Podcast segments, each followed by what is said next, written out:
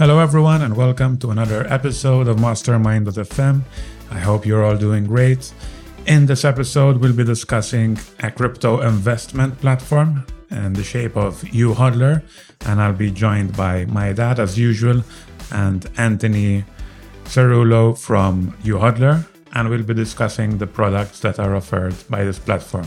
Now, this platform basically is providing a way where people who have been hodling uh, the term hodling, we'll be discussing it in the program as well. So basically, holding crypto.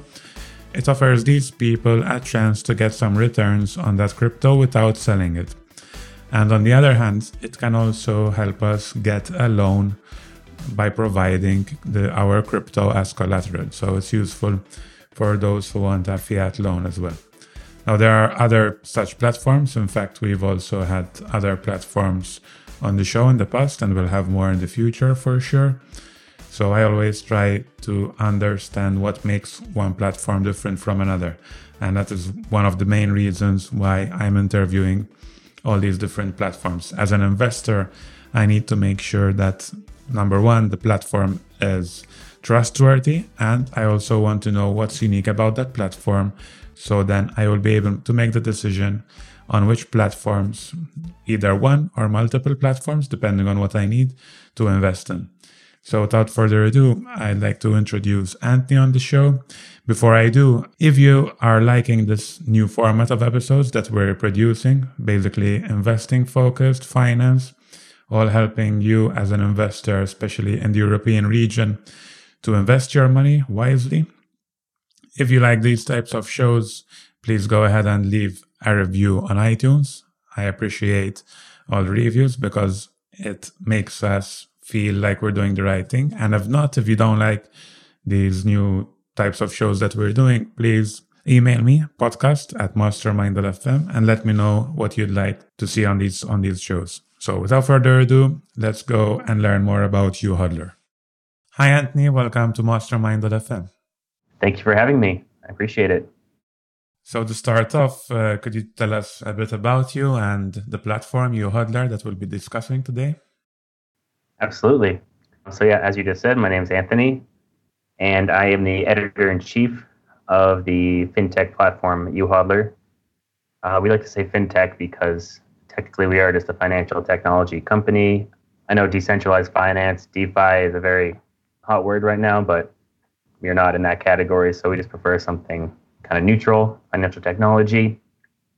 And uh, I'll get into a lot of the platform later on today, but to simply put it, we are just a crypto backed lending platform with a variety of different features like savings accounts, different lending solutions, trading, wallets, and exchange capabilities.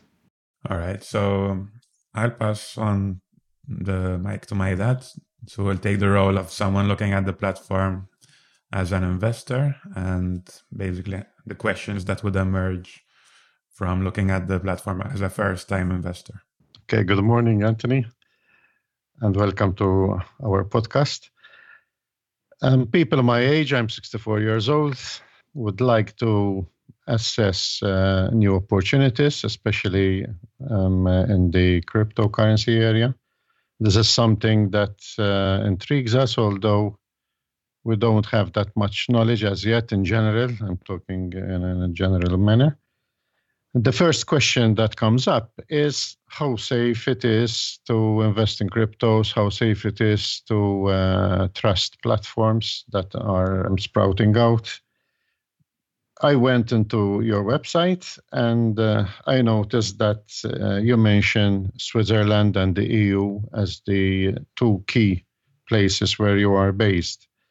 Can you explain to us a bit uh, your setup and the jurisdictions that uh, you are based in? Right. Uh, so the company started in legally operating in Cyprus. That was our first kind of headquarters.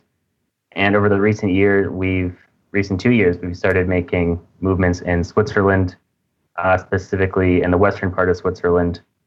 Um, as you know, Switzerland is very friendly with their crypto regulation. Uh, friendly, as I mean, friendly isn't tough. They they don't let many things go by that are illegal or shady. So we found that it's a very good place to kind of incubate our platform and make a lot of connections. Uh, so we have the last two years we spent time trying to establish our legal entity in Switzerland, which we have finally accomplished, and then we are going to be setting up a home base there eventually. Uh, but kind of Corona kind of put a halt to all these plans, so we're kind of pending. And uh, right now we are have a pending FINMA fintech license in Switzerland as well. So as for Swiss clients, we can only accept them in a limited capacity right now.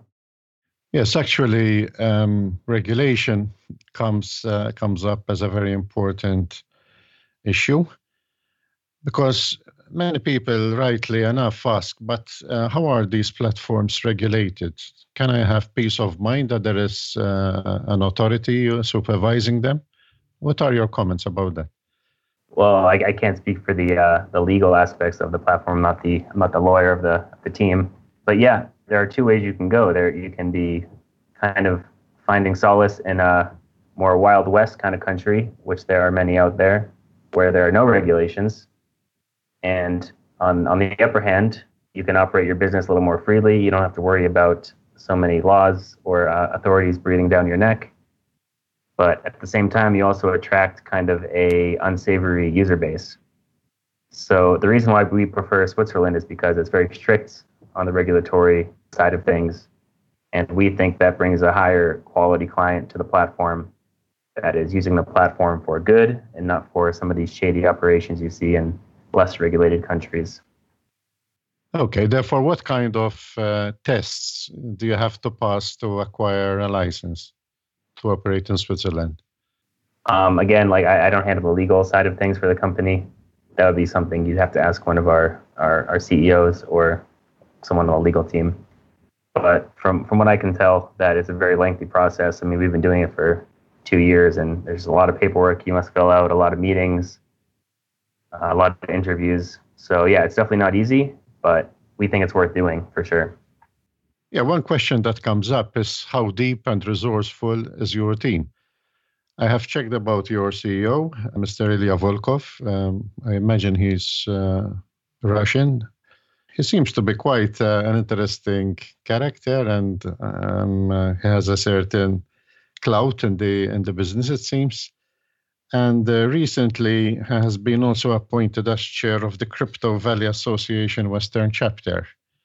Do you see this as enhancing the name of, of your company, of your platform? Yeah, definitely. Uh, yes, he is a very interesting guy. He's a great boss. Big fan of him.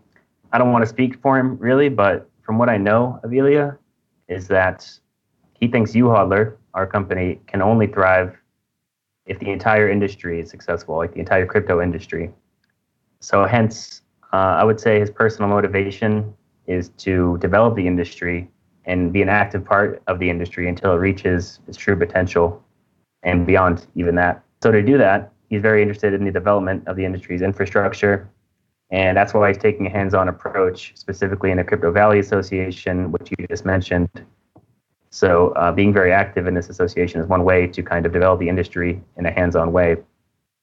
So uh, this position has really allowed him to work closely with organizations from both traditional worlds of finance and also the new blockchain world of finance uh, to build a bridge between the two worlds. And this is kind of creating like a more efficient industry. And he's also speaking at many colleges in the western part of Switzerland to kind of attract these young tech students to the new industry and kind of get some new, fresh minds, innovative minds into the industry. His philosophy, which I kind of share also, he's all about building a bridge between these two worlds of old and new, where I don't want to name names, but many of these new kind of crypto platforms are all about like um, unbanking yourself and just kind of removing yourself from the traditional finance and kind of burning it to the ground. Which me and Ilya kind of disagree with that. We think that there is a world where these two can work in harmony, and we can kind of make the global financial ecosystem a lot better and more efficient together. It's quite interesting. How does he do that? Building a bridge between the two, the two worlds they seem so different from each other. Yes and no. I think a lot of the big banks you see out there, like uh, you know the big names that I don't really have to mention, but they seem kind of reluctant to cooperate. And in my opinion, that's kind of a sign that they're threatened. But you do have a lot of smaller banks that are very willing to take part of this new economy, this new digital economy. And you're seeing it with like an America, uh, Fidelity is a big investment firm that is starting to open their minds towards crypto. In Switzerland, there are several banks that are starting to operate with digital assets as well. And some more fintech kind of banks are starting to come around. So it's a slow process, but just kind of meeting with them and educating them. It's all about money. It's all about profit. So kind of just showing other banks how they can benefit still from this new digital economy while kind of not slowing it down, not putting too many regulations in place, and still keeping the users satisfied. I would say it's an art form of negotiation. I guess that's how he does it. He's an expert negotiator between the two worlds. Interesting. And uh, how much is the platform dependent on uh, Mr. Volkov? And how deep is the organization? What kind of resources uh, can it boast of? So, yeah, he's the CEO but I would say it's very much a team run organization. We have a, an amazing tech team that is lightning fast in delivering new products. We have like new coin listings every month. We have new feature updates. They're great. And uh, he's definitely not solely responsible. It's very much a team effort. Our team is about, I think it's just around 20, almost 30 people now. So I say we're pretty small in terms of uh, most kind of other companies that have been around since 2018, but our team is very uh, strong, and I would say they have a unique experience coming from commercial finance in the past, FX, CFD trading, creation of e-commerce, e-learning platforms, and of course blockchain and distributed ledger technology experience. Our team kind of combines all of these wisdom and practices, and also we kind of have the spirit of the startup industry, kind of a fast-paced, around-the-clock industry and we just kind of combine that all into one to kind of get YouHodler, and that's what you get. So it's very much an evolving, ever evolving experience. And are you spread around the world, or you're concentrated in one particular country? Yeah, yeah, we're definitely around the world. Most of our team is based throughout Europe. Uh, I'm from America originally, but currently I'm living in Indonesia. Uh, we have another employee in Indonesia as well, kind of traveling, kind of doing a nomad kind of situation. Uh, but yeah, we're very much a global company, and we hope to keep it that way. So we want to keep adding more teammates from around the world. And yeah, if you have experience, I mean, this is a quick little plug. If you have experience in blockchain industry and you're looking for a job, contact YouHodler, and we'd be happy to talk to you. Well, talking about hodler, um, I remember the first time that I saw this term, I was a little bit baffled, and I thought that it was a spelling mistake. Yeah. And you adopted it and your platform's name. Can you give us a bit of a background uh, for our audience to understand why this term hodl? Because normally you hold, not hodl. Yeah, absolutely. Uh, yeah, you're definitely not the first person to say that. I think it's a common misconception. I, guess it's kind of it comes from like the meme era of the early days of crypto. The normal term is hold, H O L D, and uh, that's like a very popular strategy for crypto enthusiasts, just simply buying crypto, uh, putting in their wallet and holding and just waiting until further growth. I would say it's probably what most uh, crypto enthusiasts are doing right now. They're the majority. Uh, so I don't, I don't know exactly where it came from, from what forum, what website, but I do know at some point someone said HODL, which is like an acronym for hold on for dear life, which uh, I guess that's like talking about the extreme volatility in crypto, which we are all accustomed to. We all know that it goes up and down violently, violently and frequently sometimes. So you kind of must have that hold on for dear life mentality if you want to survive in this industry. Uh, so yeah, that that hodl kind of went around as a meme, and it kind of stuck. We use it because our platform helps people hodl. That's like kind of the whole philosophy of our platform is we don't want you to sell your crypto. We want you to keep it and we can give you loans, we can give you uh, savings accounts, we can give you margin trading tools, we can give you all these things that help you hold on to your crypto so you don't lose the value of the asset when it rises later on. Well, actually, this uh, leads us to the next question. Therefore, if I invest in cryptos and uh, I say, okay, it's long term, but I then all of a sudden I need some cash. Therefore, you help me uh, from what you're saying with your products to get that cash uh, without selling uh, the cryptos. And looking at your products, uh, the two main products are um, depositing cryptos for cash. Okay. Yep. Uh, we can start with that maybe. Instead of selling, I deposit my, my cryptos and you give me cash. How, how does it work? Um, I, I believe you're talking about the crypto back loan. Is that correct? Yeah, yeah. Right. So it works like this um, you deposit your crypto to us, which you then use as collateral. And we have three different loan plans, and each loan plan has a different loan to value ratio, different loan fee, different loan term. Uh, I can go through all those later if you want, or right now. But just to say, yeah, we have three different loan plans. So you deposit. Okay, let, us take a simple example. Uh, a, a one year, a one year uh, arrangement, for example. So Therefore, uh, I give you, um, let's say, 10,000 worth of uh, cryptos. mhm. You assess the loan to value um, so that you can uh, cushion yourself against um, uh, ups and do- downs, ac- uh, actually. Any volatility in the price, any downward trends eventually of, of uh, cryptos, so that you remain covered and you advance to me uh, a percentage of that in cash, right? Right. So the loan to value ratio is predetermined. So the maximum uh, loan term we have is 180 days uh, by default. But I will say you can do custom loan plans if you want to do a year. We'd be happy to accommodate you. But we can using the one 180 days one as an example. So in this case, the 180 day plan has a 50% loan to value ratio. So you deposit one Bitcoin as collateral, you would get half the value of one Bitcoin as a loan for 180 days. You don't have to pay back the loan for 180 days. And for this plan, we have a 40% margin call level, which means if the price of the Bitcoin drops 40% during this 180 days, then it reaches margin call, and we are forced to close the loan to protect ourselves. And in that case, we close the loan, you keep the cash, we keep your collateral, and uh, everybody is happy, I guess, so to speak. So yeah, that's 50%. That's the lowest one we have. But if you choose a 30-day loan plan, the loan to value ratio jumps all the way up to 90%.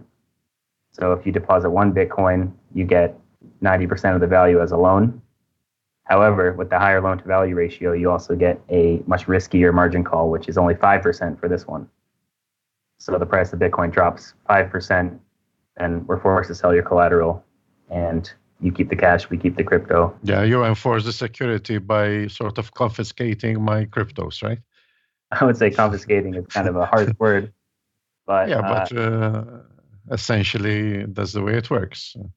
Correct. Okay, Correct. because otherwise, to recover your money, it would take you, you know, lengthy legal processes and all that. Right. Therefore, it's exactly. important that I would know that before I um, put my bitcoins or, or cryptos with you, there is that risk. And how much interest do I pay? So the interest rates vary.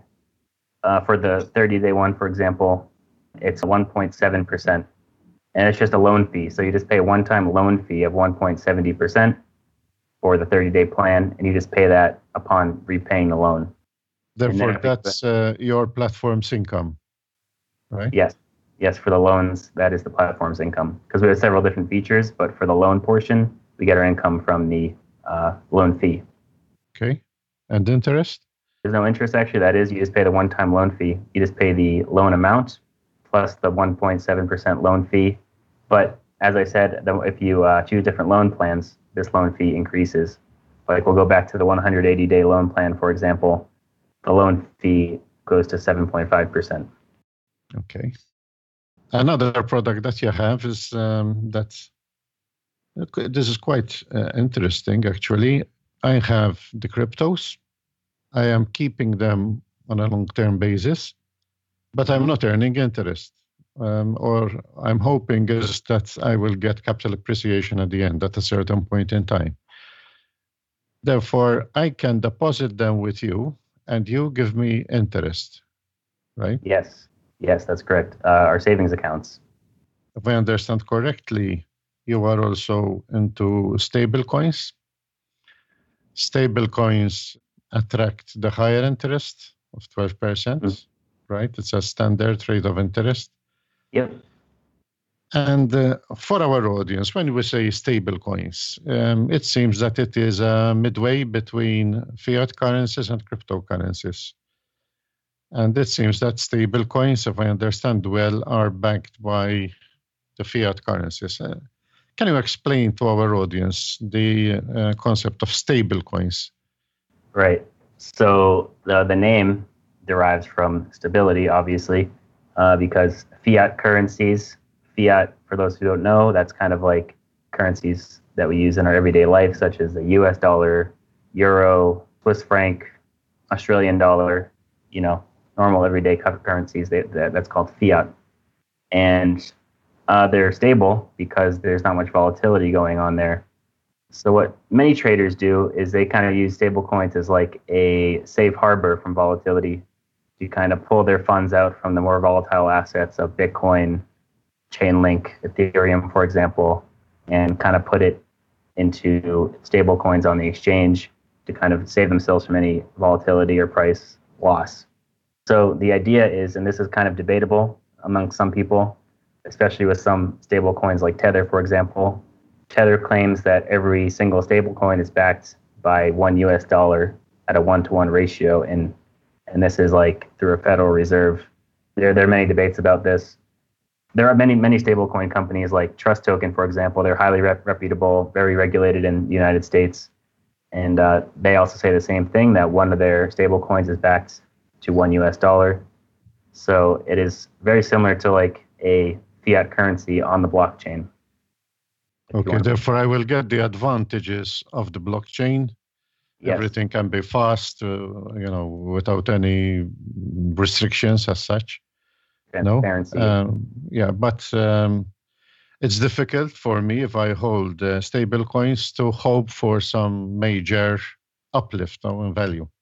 Yeah, if you're just holding stable coins like in a random exchange for some example, then it will only go up as much as uh, U.S. dollar or euro goes up, for example, which, as we know, is not not very much. so it's not a great investment, really, per se. That's why I made the savings accounts.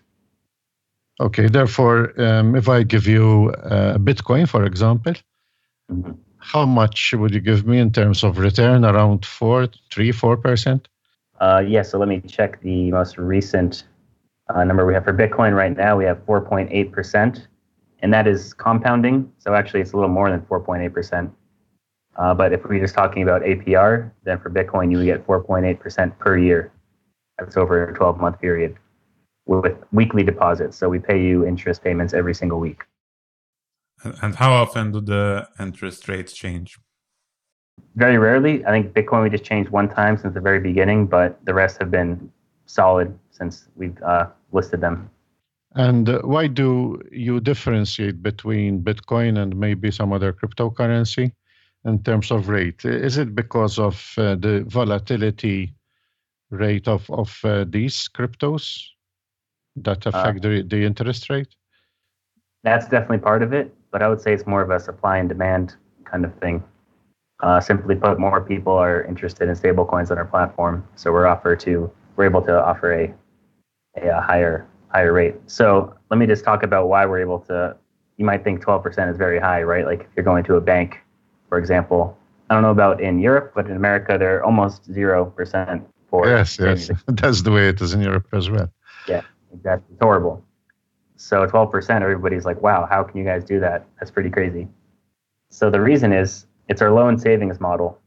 So savings assets are part of like our liquidity pool in order to provide loans, which we just just discussed.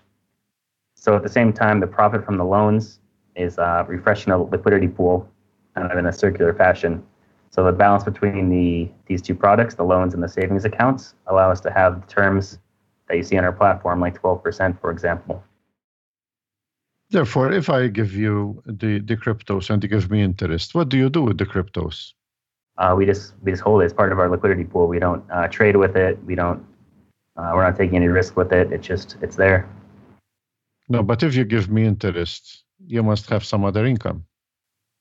Right, we get that income from the other trading products, the loans, uh, classic loans, turbocharge, Multi HODL. So we use the profits from those features to pay you the interest. Okay, but does it pay the platform to do this? Uh, yes, we've been profitable for yeah, we're profitable, so it, has been working. Therefore, is it a sort of loss leader that uh, in turn brings other business? Yeah, I would say definitely. If you want to look at it that way, the savings accounts are definitely the the funnel. It's kind of the way to bring all the clients in, and then once they come in, a lot of them start using our other products, and that's where we get the profit, not the savings accounts. Okay. And in terms of uh, fiat currencies, talking about fiat currencies, if I have fiat currency, do you offer any type of deposits that I can do with you and you give me higher rate of interest than banks?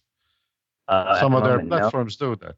Yeah, yeah, I'm aware many of our competitors are doing that right now, and we would like to do that, but we just don't have the proper licensing to offer fiat uh, savings accounts, interest on fiat. So, like I said earlier, a lot of these um, licenses are pending right now. So as soon as we get this rolling, we will definitely be doing that in the future for sure.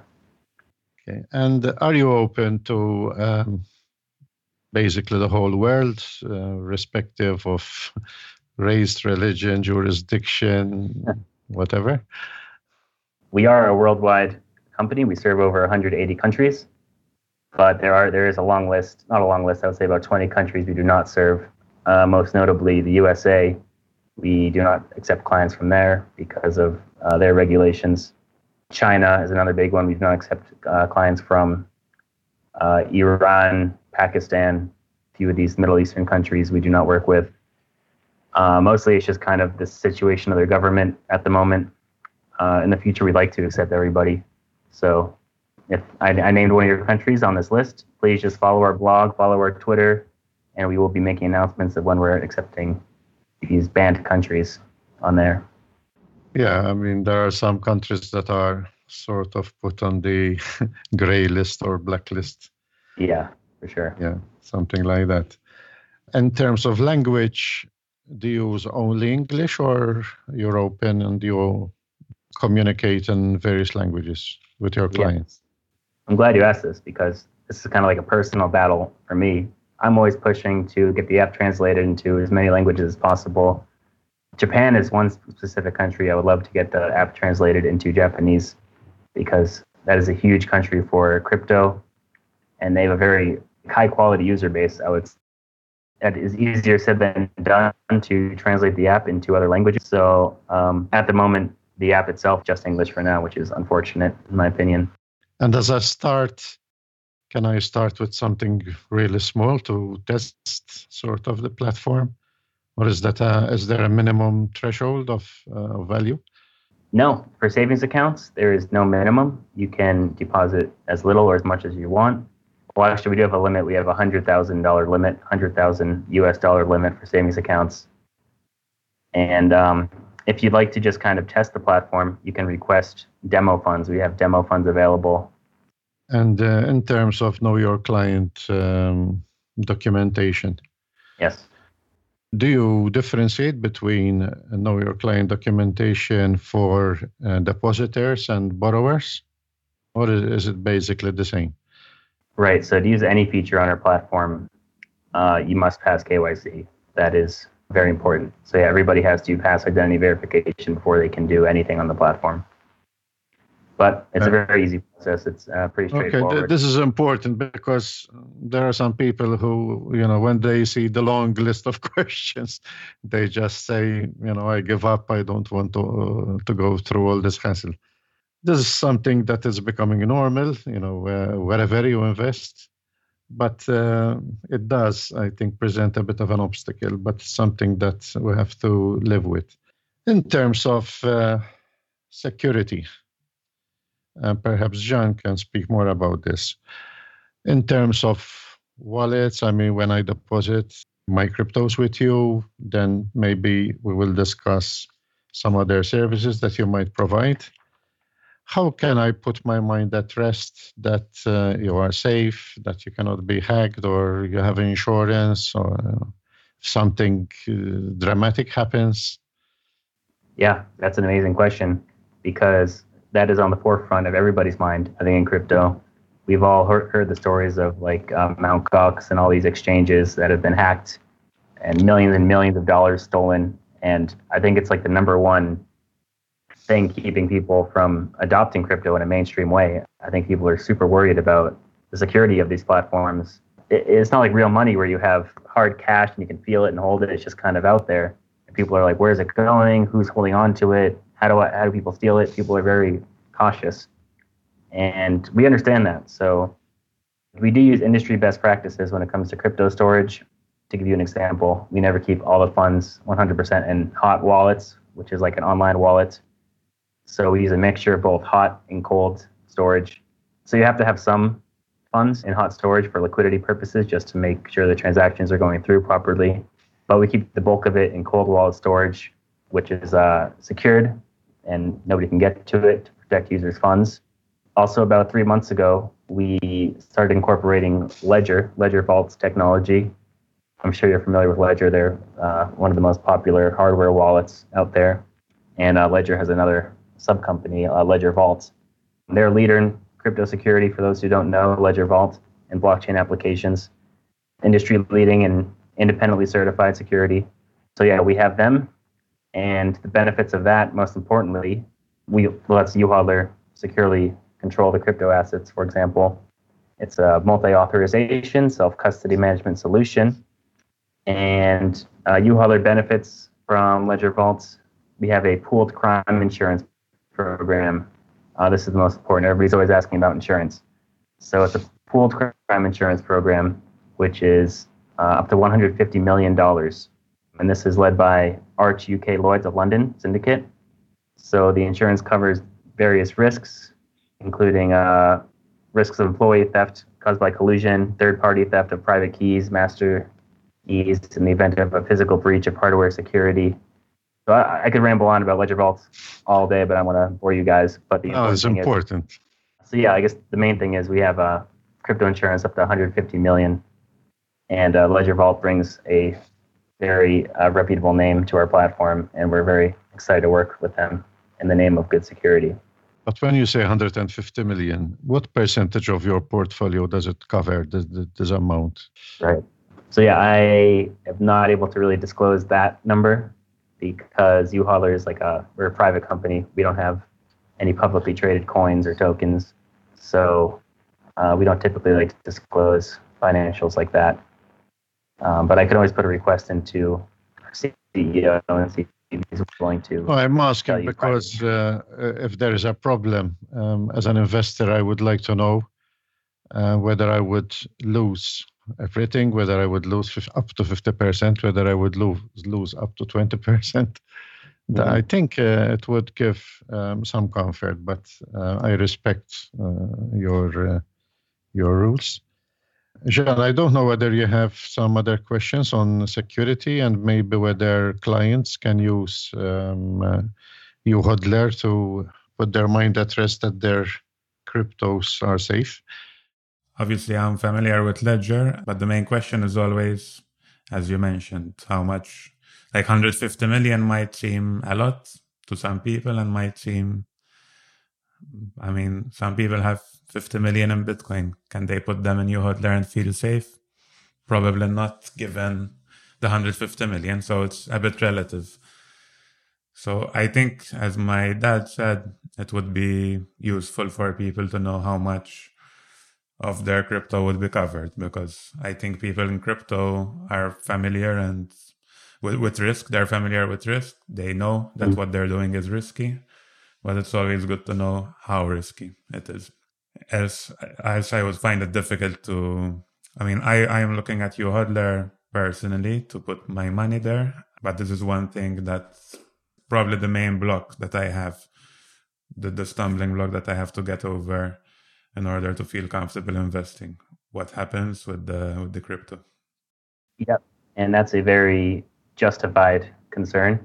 Without giving away too much details, I, I could say that right now the 150 million is more than enough to cover uh, the platform. And if we get to the point where we have more users and that's no longer the case, then we will definitely make an adjustment and increase our insurance program. So that way our clients are protected as much as possible. And uh, in terms of hack, hacks, that's a very real risk as well. But uh, all our cold wallet private keys, I mentioned cold wallets earlier, all cold wallet private keys are fully isolated, stored, and encrypted within a hardware security module. So they're never directly handled by any day to day operators, which uh, severely reduces the risk of any kind of fraudulent behavior, no risk of human error. Um, but at the same time, we maintain a system of flexibility and instant access to your funds. So your funds are never locked. People are always worried about their funds being trapped. Uh, not your keys, not your crypto, as they say, but you always have access to your funds because we use a combination of hardware and software solutions. So it's a nice mix. So you can always get your funds, withdraw, deposit whenever you want. We'll never prevent you from doing that. Just to close off on the Ledger Vault part, when we talk about 150 million and pooled, mm-hmm. is it correct in stating that 150 million is dedicated to YouHodler and not shared with other companies? And the pooled means that it's pooled around all users of YouHodler. Is that correct? Yes, very correct. Well, we are not, we don't share that insurance with anybody else but YouHodler. That's 150 million just to YouHodler clients only. Therefore, Anthony, uh, when you say cold storage, do I understand well that I would give you my cryptos just for security purposes for a fee? Because many people are worried. I mean, what if I lose my wallet? What if somebody steals it from me? What if I am hacked? Therefore, what kind of service do you offer in this respect, and what are the fees? Um, so there's no fees to just simply store uh, your crypto on YouHodler. You can just deposit and keep it there if you want, and it'll be safe. So there, we don't charge anything for storage at all. Okay. Therefore, when you say cold um, storage, uh, do I understand well that it would be just a deposit, but do I get any interest just the same by doing that? Uh, yep, you would still get interest just the same. So you would just keep it in the wallet in your profile, and you would still be earning interest on your wallet for sure. Just to expand on this topic, I think it's interesting because a lot of the Bitcoin maximalists always say, not your keys, not your crypto. But the reality is that most people have lost money not through exchanges or platforms, but simply misplacing their keys or through some kind of issue on their side. So finally, it's actually, in my opinion, for most people, it's actually safer to keep their money on the big exchanges like Kraken, Coinbase, you know, rather than keeping them uh, themselves. Although even these exchanges tell people to keep their own keys and remove any crypto that they have that is not used for trading. That's the dilemma that's currently, I think it's partly because of the early stage we are in crypto right now. So it's still quite technical for someone to understand what they're doing with their crypto and how to keep them safe. So the idea, I guess, for some people would be, yeah, YouHodler has the Ledger Vault. They know how to handle the technical stuff. Why not just store my crypto on YouHodler and also get some returns? So that's, I think, yeah, a valid question. Mm-hmm. Which I think from the hodler side, it would be a bit uncomfortable because you also say you should store your own keys. But on the other side, you're kind of providing a custody service in a way. Yes. Yeah, exactly. I, I 100% agree with you. So yeah, like I said, our insurance covers all things that could go wrong on YouHodler's end. So like if there's any employee theft, we have a bad employee that is causing some trouble, or like any kind of third party theft of uh, private keys, master seeds, etc., or a hardware physical breach of the hardware security. All these things would be on YouHodler. So in that case, we're responsible for giving you uh, back your money in the terms of insurance. But in terms of like what you said, if you lose your own keys, you send something to a wrong address, that is out of our power, and we can't do much to help you there. So, yeah, be careful. and to clarify a bit for my dad about the cold and hot wallets, um, basically an example of a hot wallet would be the wallet you have on your phone, for example. The typical crypto wallets that we have on our phones where we can just send crypto to each other very easily. And an example of a cold wallet would be the Ledger device that we store. Basically, the difference is hot means connected to the internet and cold is not connected to the internet. So you greatly minimize the risk by disallowing access to the general internet. And when we deposit money on YouHodler, it is their responsibility on how to manage the mix between hot and cold. But you what you see is in your account is you deposited the money and you're getting the interest and that's it. Well, I'm always learning. um, Anthony, uh, on your website, which is quite user friendly, I would say. Thank you. And uh, detailed, uh, you mentioned two other products. Um, although I would say that probably they are meant for the crypto savvy investors. Can you explain to us a bit multi hodl and turbocharge? Yeah. If you if you don't mind, um, could I just run through a few things I had on the the two, products that were mentioned, the crypto loans and earn interest, and then we'll move on to the other two products. Is that okay? Yeah, please go ahead.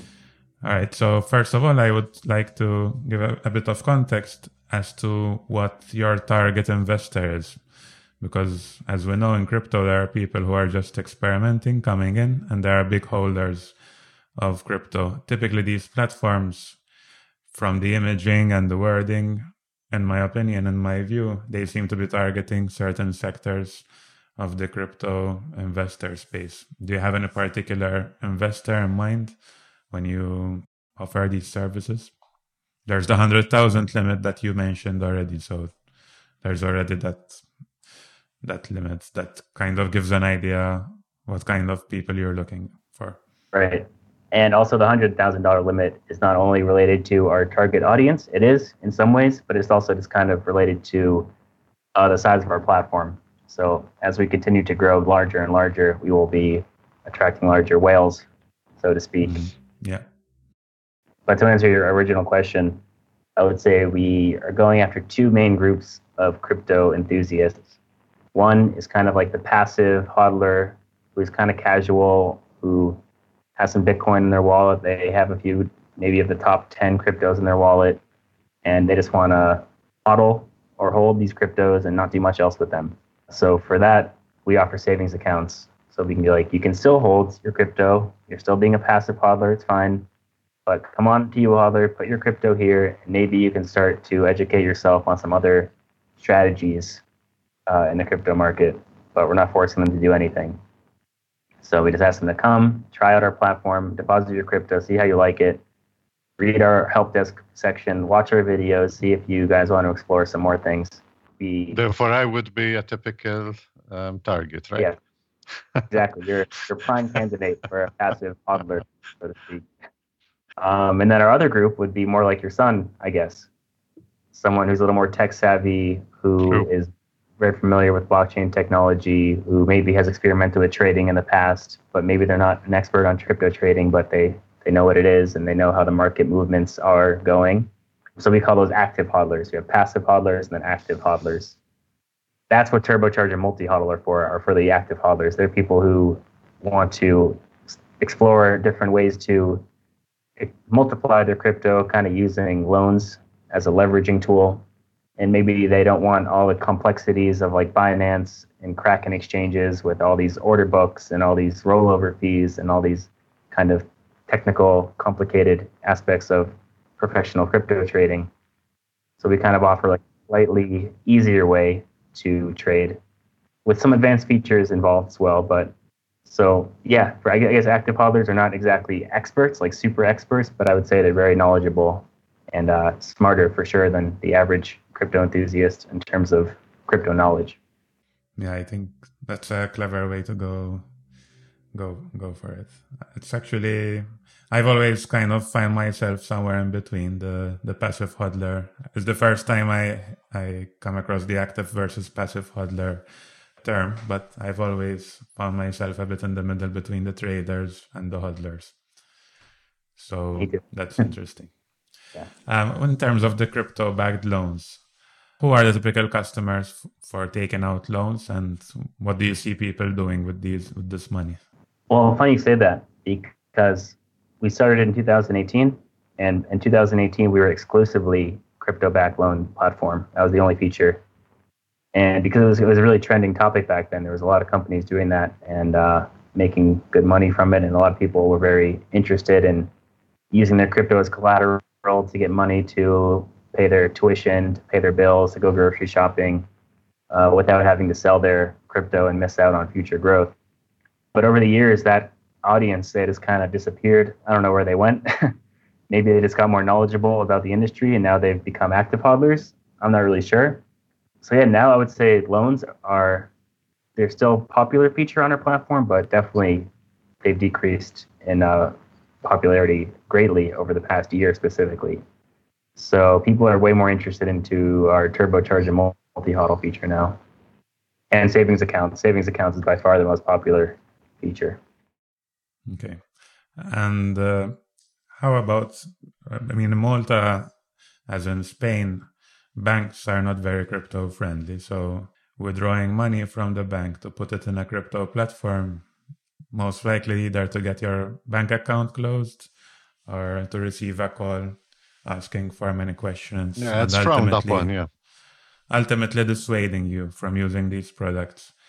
Same the other way around. If I take a loan, I put in my crypto and take a loan in dollars or euro, put them in my bank account. They're going to ask me, where's this money from? Is this crypto related and all that stuff? Have you had any such problems and how do you manage this problem? That's not YouHodler specific, but it is a real problem that users have in the crypto space. Absolutely, 100%. It is a it is a big big problem for not just us but for the whole industry.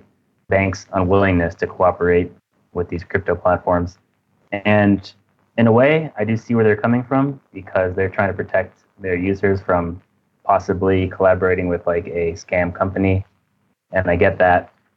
Uh, but at the same time, it is really kind of hindering the mainstream adoption of the industry because the, the main thing, in my opinion, is what is holding this uh, industry back. It is still not easy enough for someone who has like no knowledge of crypto to use. Like my mom, she don't, has no idea what she's doing. She doesn't even know what she. she I, I showed her YouHodler. I showed her even Coinbase, which is one of the most user-friendly exchanges out there. And she's like, I might as well have been showing her some Martian alien language. Like, what is this? Why are there like three million keys for my wallet? I don't understand anything. So I feel like if banks were able to cooperate and just provide like a super easy on ramp to all these crypto platforms, it would do wonders for mainstream adoption. Um, but as of right now, 2020, that's still not the case. A lot of our users are very hesitant to deposit fiat into YouHodler for that very reason. So yeah, a lot of them, I guess, are just buying stable coins or crypto on other exchanges and then depositing it that way. But again, it depends which country you have. Like we do have a lot of people that do directly deposit fiat with us with no problems. It depends on the bank. It depends on the country. There's so many factors that are in play here. So it's definitely not convenient. I'll say that. Yeah. And we were seeing uh, exchanges like Kraken now open their own bank in the US. So I guess that's something that we're going to be seeing more of, not only in the US, but also in Europe and Asia going forward. And possibly that's one of the solutions to finally get the traditional banks moving and seeing the opportunity.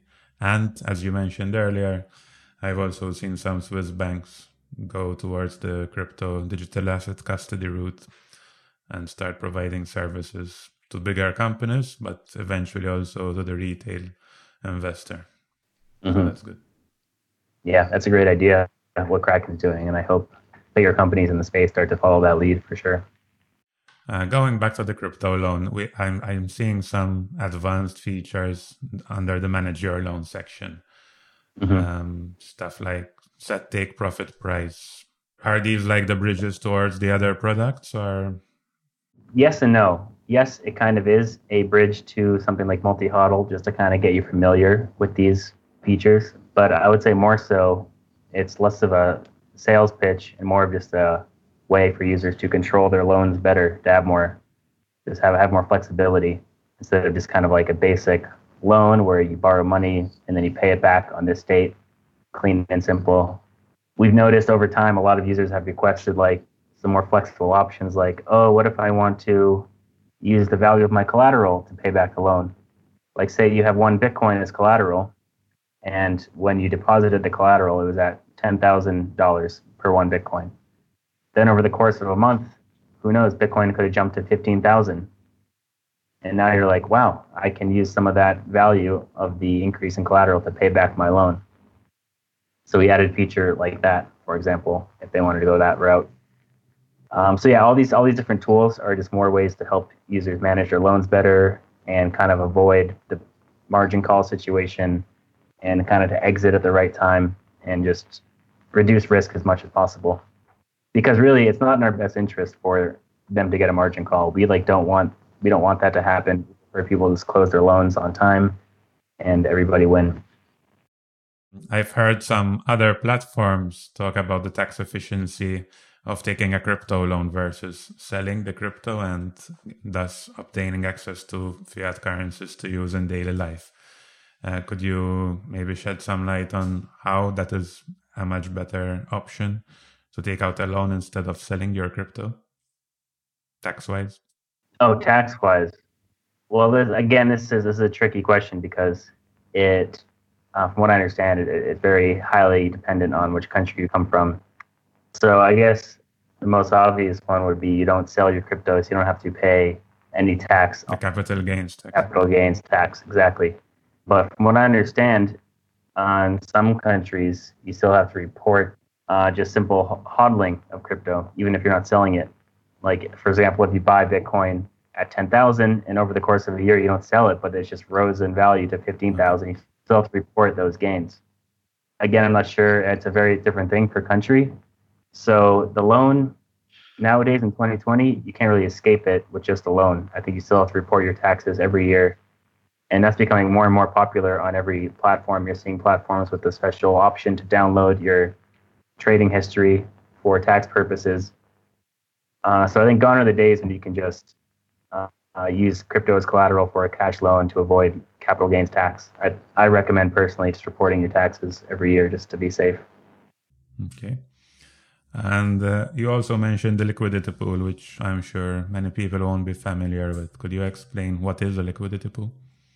Right. So the liquidity pool is basically on the platform. There's many transactions happening back and forth. We have conversions, people exchanging Bitcoin for fiat, fiat to stablecoin, back and forth, back and forth.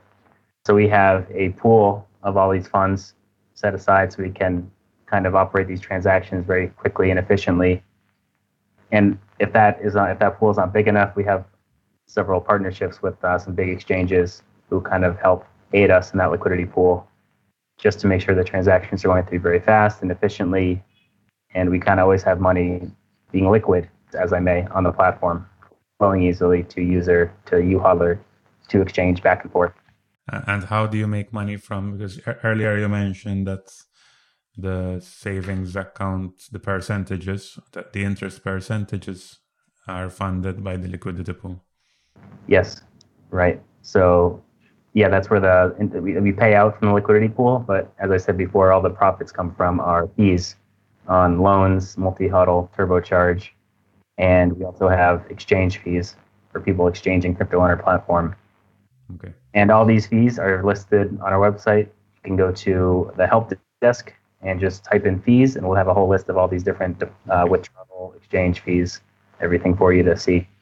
All right. So how about we go into the Multi HODL and the turbocharge products then that we mentioned are are more for the how do you say active active hodler? Yeah. Is that the term? Great. Yes, yes, active hodler. Yeah. So so let's say I've been I've been depositing my crypto on YouHodler. I feel comfortable and now I want to play around and see if I can make some more money ab- over and above what I'm getting as interest, right, from the savings account. Right, right. So let me start with turbocharge. Yeah. And yeah, I'll try to explain this as simply as possible for people who are not familiar with this kind of thing because it's, it's pretty innovative. I'm, I'm really proud of the tech team for inventing this. I guess I'll start with a little backstory. Let me tell you how turbocharge came to be. So we started noticing several people on our platform doing something unique with loans. So they would deposit crypto for collateral. They would take a loan, a cash loan, like US dollar, for example. Then they would take that and just buy more crypto on the platform. and then use that crypto as collateral again for a second loan, get cash again, take the cash, buy more crypto, use it as collateral, and then repeat this process many, many, many times. And we're like, wow, this is like really great idea. It's a common strategy seen uh, in traditional markets dating back to many, many, many years ago, using loans as leverage. But we're like, these poor guys, they're spending so much money on fees and they're spending so much time doing all this manual labor. Let's just make it easy for them with an automated tool. So that's what TurboCharge is. It is just a, it uses this, we call it a chain of loans principle to help people kind of multiply their collateral using a small starting amount. So, like I said, people are taking this chain of loans. So, with TurboCharge, you can choose between three loans to 10 loans in the chain. And it's just a matter of a couple clicks of a button. You just choose your crypto collateral you want to multiply, how many loans in the change chain you want, and then you just click TurboCharge, and then the process starts. Yeah, so then you can see how much your crypto is multiplied. In order to access that multiplied amount, you must pay back the loan. The thing about turbocharge is it kind of only works if it's a bull market, right? Because uh, if you have this crypto that's suddenly multiplied, let's say you start with one Bitcoin, then you multiply it to 10 Bitcoin, you're like, that's great. I'm going to pay back all this money and get 10 Bitcoin. But what happens if the Bitcoin price drops like 50%? Then you're kind of left with not only do you have to repay the loan, but you just lost a bunch of value from your collateral. But flipping it the opposite way, if you have 10 Bitcoin, all of a sudden it leaps up to 100% profit in a month or whatever. Then not only do you cover your expenses for paying back the loan, but then you get 10 Bitcoin that's increased in value and you end up profiting. So uh, it's a great way for people to kind of use a very small starting amount for someone who doesn't have a lot of capital but wants to kind of get into trading and wants to start multiplying their crypto. This is a good way to get started. It is riskier for sure than some other tools on our platform, but we do have a couple different loan plans. Like we have loan plans with a more forgiving margin call and longer loan terms, so you can kind of play it safe and go that route, or you can be more risky. It's all all up to you, really. How is it different from the leverage trading offered by big exchanges like Binance and Kraken? I, w- I would say it's inspired by that, but uh, I personally haven't done any leverage trading on there, but is it is it 100% automated over there? is it more manual? I haven't tried the turbocharge, so it's hard to compare. But right. I think the leverage trading is the more traditional way of doing it, where you can get like up to 10 times leverage on Kraken, I believe. And other platforms offer even more. Again, it only works if the price is going up as you get rigged. Right. But so, yeah it's more user friendly, definitely because yeah. it, you can do the whole thing in just under a minute. And another unique feature is with every loan in the chain, uh, the the fee decreases 0.1 percent. Okay. So uh, you're, you're actually saving more on fees as you go down the line, and our fees are for turbocharge are lower than, from what I understand, other margin trading platforms. Okay. So lower fees, a more user friendly ability, just kind of more efficient process overall. What's this close without repay feature? You can just close the loan and uh, just not repay. So that that would just that's self-explanatory. But um, yeah, in that case, we would just uh, just keep the collateral and you would keep uh, the ah, money. Okay. It's kind of a evolved version of TurboCharge, if I may. Yeah, go ahead. Multi hodl. Uh, like I said, our TurboCharge feature was first. We invented that first, but we thought it was not really fair to only have users profit during bull markets. Or like that's not really fair. We want to give people opportunities to profit in every single turn because as you know the market is like a yeah like a saw, the teeth of a saw. It's going up and down, up and down. And each of these movements represent chance to profit. So with this tool, instead of just lending you money to buy more crypto, we also lend you money to short the market. So you can long or short, depending on which direction you choose. There's a, there's, if you use the app, there's just two buttons, up or down, very user friendly. So uh, yeah, essentially we just managed to make margin trading a user friendly experience with Multi HODL, and you can multiply up to times 30, which is a lot higher than other exchanges. Again, that comes with more risk, but some people enjoy taking a little risk. So yeah, you can choose to long or short the market using leverage, and our fees are much more competitive than margin trading platforms Uh, no hidden fees. Everything's very transparent on the platform when you start. And oh, very cool. Say you have a stable coin in your wallet. You have, let's say, EURS, Euro-backed stablecoin, and you want to multiply that using Bitcoin's volatility. But you don't have any Bitcoin in your wallet. That's fine. So you can choose uh, the Euro-backed stablecoin as a source of funds in multi-hodl, and then choose Bitcoin as the kind of uh, multiplier, and you'll follow along with Bitcoin's volatility. So uh, you can multiply your stablecoin through the either up or down, longing or shorting Bitcoin. Actually, uh, it's very hard to explain just with words. We have many great resources for multi-hodl. We have videos on YouTube that kind of walk you through the whole process step by step. We have for more people who enjoy reading. We have long articles that walk you through the process step by step with words and pictures. So if what I said just makes no sense, which probably doesn't, uh, yeah, please go ahead and check our YouTube channel and our help desk portal. Just one uh, thing is here I'm seeing the barbell strategy uh, yes. piece here. What, what does that mean, the barbell? I'm, I'm not getting the the association with with these two products and the barbell idea.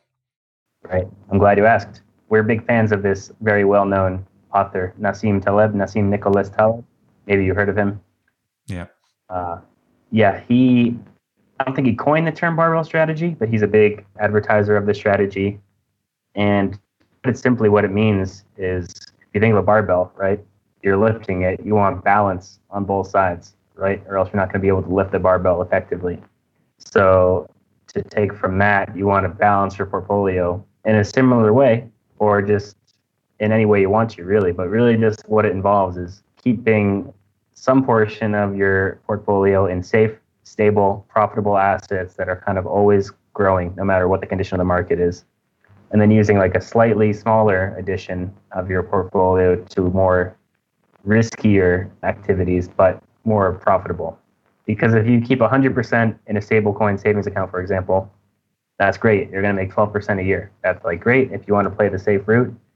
But meanwhile, 12% is really nothing compared to what some of these people on multi-hodl are making, where they're making two, 300% profits in a couple days. But of course, we don't recommend you going all in and risking everything on multi-hodl. That's not really smart. So that's why we are big proponents of this uh, of this uh, barbell strategy, where you can we recommend keeping like 70 or 80 percent of your funds in a savings account where it's safe you're not going to lose anything it'll keep growing and then taking 20 or 30 percent to kind of play with these more risky but also potentially highly profitable tools like turbocharge multi-hodl and the balancing act of those two is kind of that's where the barbell strategy comes into play I was just misleading with the image, trying to understand how I can lift with 80% on one side and 20% on the other no, side. I, I think it doesn't really make sense because imagine if you're lifting a weight Yeah. that's 80% weight on one side.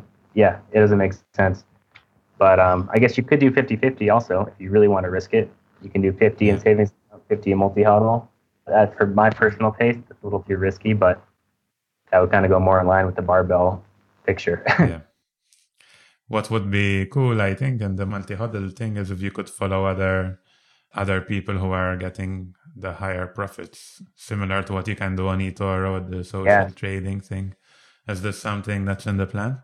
Uh, I, I can't disclose anything official, but we've definitely talked about this before, and we love this idea, and we're just kind of figuring out how to how to implement it. And uh, we also have a lot of other things on the priority list, Yeah. but it's definitely an idea we're talking about for sure. Cool. Is there any place where users can follow these ideas or voice their opinion? I know you've you have the Telegram group, which I checked out, and there's quite some activity there. I don't know if you have any other places for users be able to communicate as a group and with the people behind YouHodler. Yeah, sure. So yeah, like you said, we have a Telegram group which is pretty active. You can say whatever you want on there. Well, as long as it's appropriate. uh, keep it PG, please. but we also have we're active on Twitter. You can DM us on Twitter anytime you want, or just tweet at us on Twitter. Uh, to be honest, Facebook and LinkedIn, where we have accounts there, but that's just more for promotional stuff. So in terms of community, I would say Telegram is our biggest community.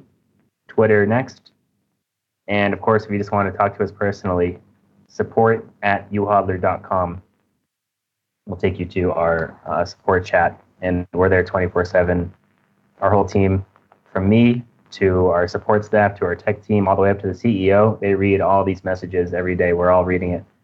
So if you want to like give a suggestion to us, like you just said with the Multi HODL idea, uh, I would suggest sending it to support, and that way all the eyes will see it and we can discuss it. And also, we've been kind of slacking on this recently, but we normally do Ask Us Anything sessions, normally every month or bi monthly, every two months. And before these sessions, we will submit like a questionnaire to our audience and have you guys submit any kind of questions you want to hear answered. And then we'll do kind of like a Zoom conference call where you guys can all join and you'll all see our faces on video and we'll answer your questions live in real time and maybe even pick on you to answer your question live in front of the audience. Uh, so that's been a great tool. And hopefully, we're going to do another Ask Us Anything session end of this month. I don't want to speak too soon, but the plan is to have one end of November. Excellent. Uh, just wanted to mention two things before we wrap up. Uh, one thing we haven't mentioned is the Bitcoin wallet.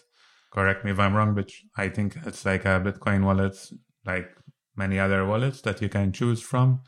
And is it a gateway to all the other products that we've been talking about as well? Uh, so the Bitcoin wallet is just kind of like another wallet on the platform. Like it's not necessarily a gateway. It's just uh, just a wallet as as are all the other cryptos and stable so coins. it's not a separate application that I can download. Um, no, you have a separate landing page or maybe that's where you got that from. You have like a Bitcoin yeah. wallet landing page, but that's just more for search engine optimization reasons. Okay. Uh, the Bitcoin wallet is not separate in any way. It's just part of the platform along with all the other wallets. Okay. How about the other platforms that are you're competing with? How would you say that you differ from them? There are many now, but there, I think there are may, maybe six, seven big ones. Mm-hmm so why would I choose YouHodler versus the others? Or maybe right. spread my crypto on different ones, but what's your best feature kind of? Right. So I personally don't like to talk too much trash on these competing platforms. I don't think that's a healthy business model yeah. at all. But I will say that what makes YouHodler different from a lot of these other competing platforms is for one, we are not a publicly traded company, as in we don't have a token that we are forcing you to buy or promoting you to buy. Uh, a lot of these platforms offering savings accounts, for example, they have these outrageous rates of like 15%, 20%. But in the fine print, it's like you have to buy our token first to unlock these high rates. And in my opinion, that, that's kind of just a very dishonest move, kind of a little sneaky move. I don't like it. It kind of doesn't sit well with me. So we don't do anything like that. Our interest rates are you see what, what you see is what you get. We're very transparent we don't force you to purchase anything on our platform. We don't even force you to use our other features. Like you guys can just come deposit crypto, and we'll be very happy to have you. Uh, so that's one major difference, for sure. I would say another major difference is that we have 100% original features. If you look at crypto-backed loans uh, on these other platforms, they're all kind of the same. We have the highest loan-to-value ratio of anyone on the market, 90%. You won't find that anywhere else. We have flexible loan terms. We have longer loan terms. We have way more collateral options than the majority of the other platforms. We offer customized loan plans. If you don't like any of our three uh, default loan plans, you can talk to us. We'll give you a customized loan plan just for you. None of the other platforms have these margin trading tools like multi hodl or turbocharge. These are all 100% original. Uh, so if I had to sum it up in two words, I would say transparency, with the fees, with our interest rates, with our overall company profile, transparency, and innovation. Because I truly do think we are very innovative in our features. We're not just another copycat platform. We really are doing our own thing. And we do kind of separate ourselves from these other platforms. I don't even consider them in in our same industry really. I kind of think we're doing our own thing. Excellent. Yeah, I, I do agree with with the way you describe things. I don't know, my dad, if he had some other questions. Not really. Uh, I think it has been a very comprehensive and exhaustive discussion. Thank you very much, uh, Anthony. Uh, I've learned a little bit more today about cryptos and the way uh, they work and how you can render them safe. Uh, that's important. We are seeing a, a bullish market at the moment. mm-hmm. It will be interesting how uh, how it will develop. I don't know whether the U.S. elections or COVID are affecting the. What are your views about these two elements? Uh, well, I think it would be kind of foolish to say that they're not having some part in these price movements. Generally, if I, if I want to speak about the elections and COVID, I think both events are providing just a lot of uncertainty overall for financial markets. There's countries going in and out of lockdown. You have economies tanking. You have V-shaped recoveries in some countries. It's just the whole thing is a mess. There's a lot of uncertainty. People don't know whether to invest or take their money out. Nobody knows what's going on and that's why I think you see these these up and down movements so so rapidly. And um, crypto specifically, I think, in my opinion, crypto kind of feeds off the downfall of traditional finance, if I may. So if there's like any kind of doubt that, like hyperinflation, for example, a lot of countries are pumping, pumping, printing so much money out of the economy to put into these failing economies because of the lockdowns and uh, that's great. But at the same time, it's causing inflation and maybe even hyperinflation in the future, and that's going to devalue the currency. It's going to devalue the euro, going to devalue the U.S. dollar possibly.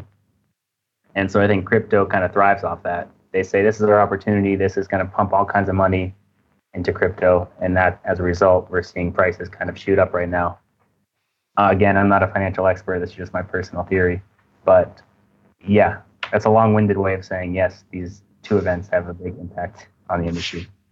Okay, um, that's all from my side. Thank you very much, and uh, good luck. And yeah. uh, we're glad to have you on our podcast. Yeah. Thank you guys Thanks so much. Thank you, Anthony. And that's a wrap for today's episode. Hope you enjoyed it as much as we did. Like I said in the beginning, YouHodler is a very interesting platform that I think all those who are hodling crypto should take a look at, especially if they want to make returns on their investment. And what I liked about this episode in particular was the differentiation between the passive hodling and the active hodling that Anthony mentioned. So, for those who are just passive hodlers but want to get some returns, YouHodler is a good option. And for those of us who are a bit more adventurous, which would be falling under the active hodler type, I think that this platform provides us with that bridge between the just buy and hold and the high risk trading that can happen on exchanges or other specialized websites and platforms. So, encourage you to check out this platform. It's youhodler.com. I'll also be leaving some links in the show notes, so check out that page too. Things like how to know whether your is safe, how the multi hodl works, and other things we discussed in the show. So, for going into more depth on these, do check out the show notes. And in the show notes, you'll also find a link to my full review that I had produced a while earlier on my blog over at jangalea.com. Uh, to close off, if you like this episode, please leave a review on iTunes. Let us know what you like, what you didn't like, and if you want to give me any feedback personally on the podcast, or let us know who you'd like to have on this show, please go and send us an email at podcast at mastermind.fm. That's it for now, and I'll see you all in the next episode.